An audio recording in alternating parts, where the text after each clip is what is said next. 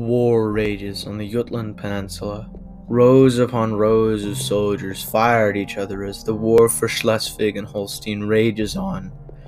German, Austrian, and Danish soldiers fire not only bullets but also insults across the war torn fields. Why is this happening? What sense of events caused this to happen? Let's rewind a bit and go over this forgotten topic of history the Schleswig Holstein Wars. Hi, this is Lars Klosak, and welcome to History Forgotten.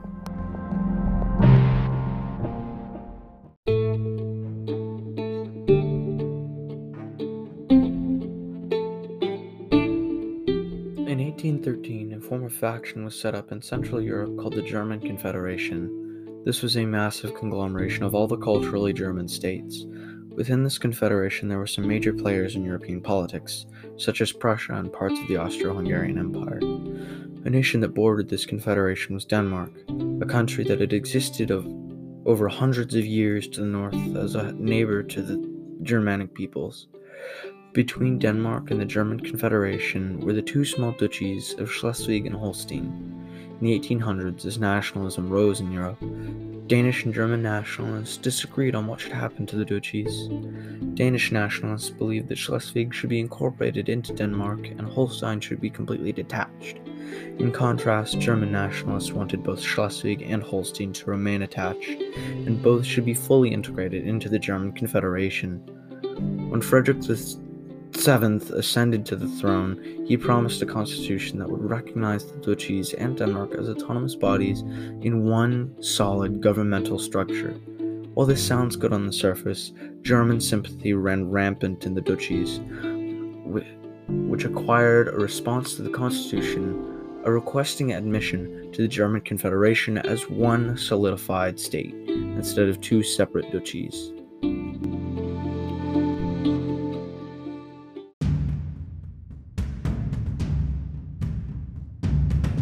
As the revolutions in Germany in 1848 rose, the duchies rebelled against the Danish crown. In March, the city of Kiel proclaimed a provisional government and continued the attempt to join the German Confederation. Three days later, a new constitution was introduced, bringing Schleswig closer to Denmark than Holstein, its brother. Danish troops entered Schleswig to enjoy, ensure this transition.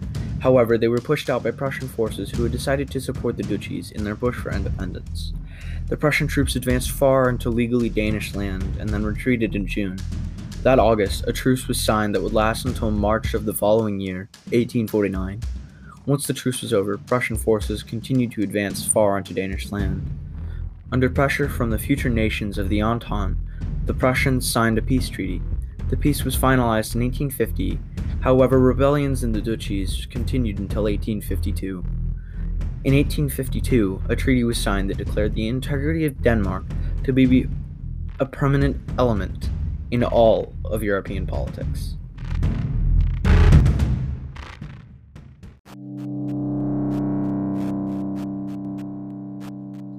As Otto von Bismarck rose to power in 1862 as the Iron Chancellor, Danish nationalism was on the rise again, and the question of Schleswig Holstein was still up in the air.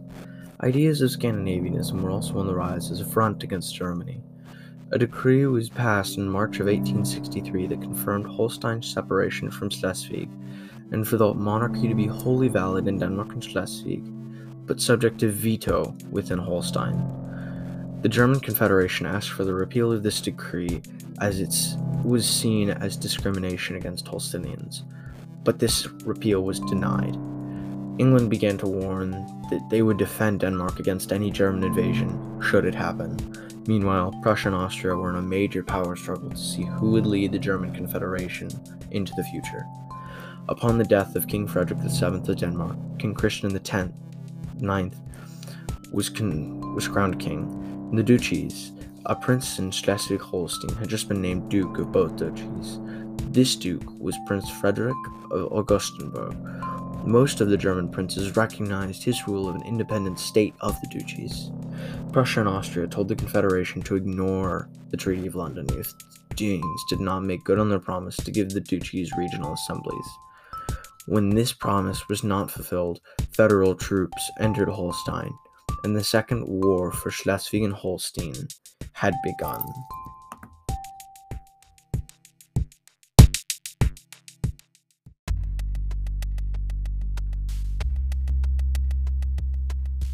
Prussia and Austria signed a new alliance to help the invasion of all of Denmark, which was unusual for them, having an intense rivalry. After a two week siege at Dybbøl, on April 18th, the city fell, a decisive victory for the Prussians.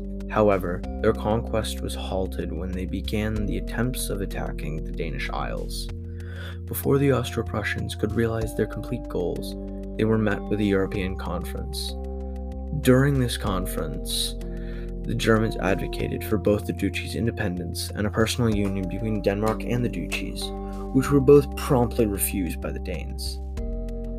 During the negotiations, Danish integrity was tactically abandoned by all involved, which led the Danes to reject every proposal out of self respect.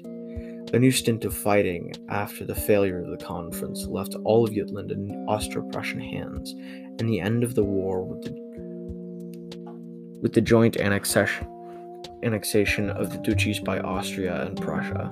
Not only were the duchies annexed, but much legally Danish land as well. The Austrian and Prussian disagreements over the peace treaties with Denmark later led to the Seven Weeks' War, ending in a decisive victory for the Prussians and their complete annexation of their stolen Danish land and both duchies.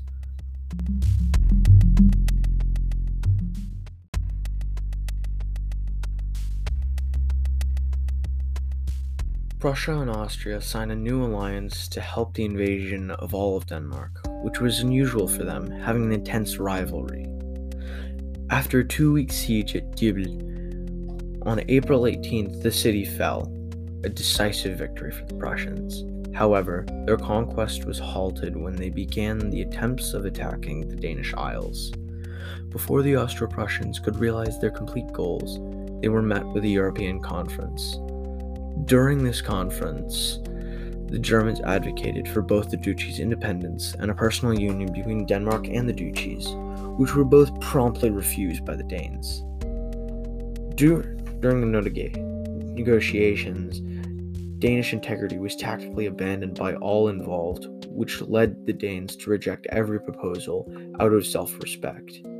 A new stint of fighting after the failure of the conference left all of Jutland in Austro Prussian hands, and the end of the war with the, with the joint annexation, annexation of the duchies by Austria and Prussia. Not only were the duchies annexed, but much legally Danish land as well. The Austrian and Prussian disagreements over the peace treaties with Denmark later led to the Seven Weeks' War, ending in a decisive victory for the Prussians and their complete annexation of their stolen Danish land and both duchies.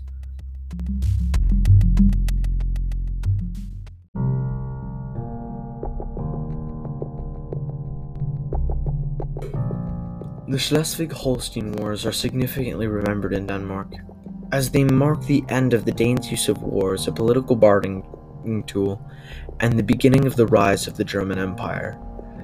These wars would later have effects in World War I, as it helped unify Germany and contributed to the building tension in Europe, which led to the first major global conflict that involved the unified Germany if these conflicts had never happened and Prussia had never annexed the two duchies, Germany may never have unified, and there may never have been both World War War, World Wars.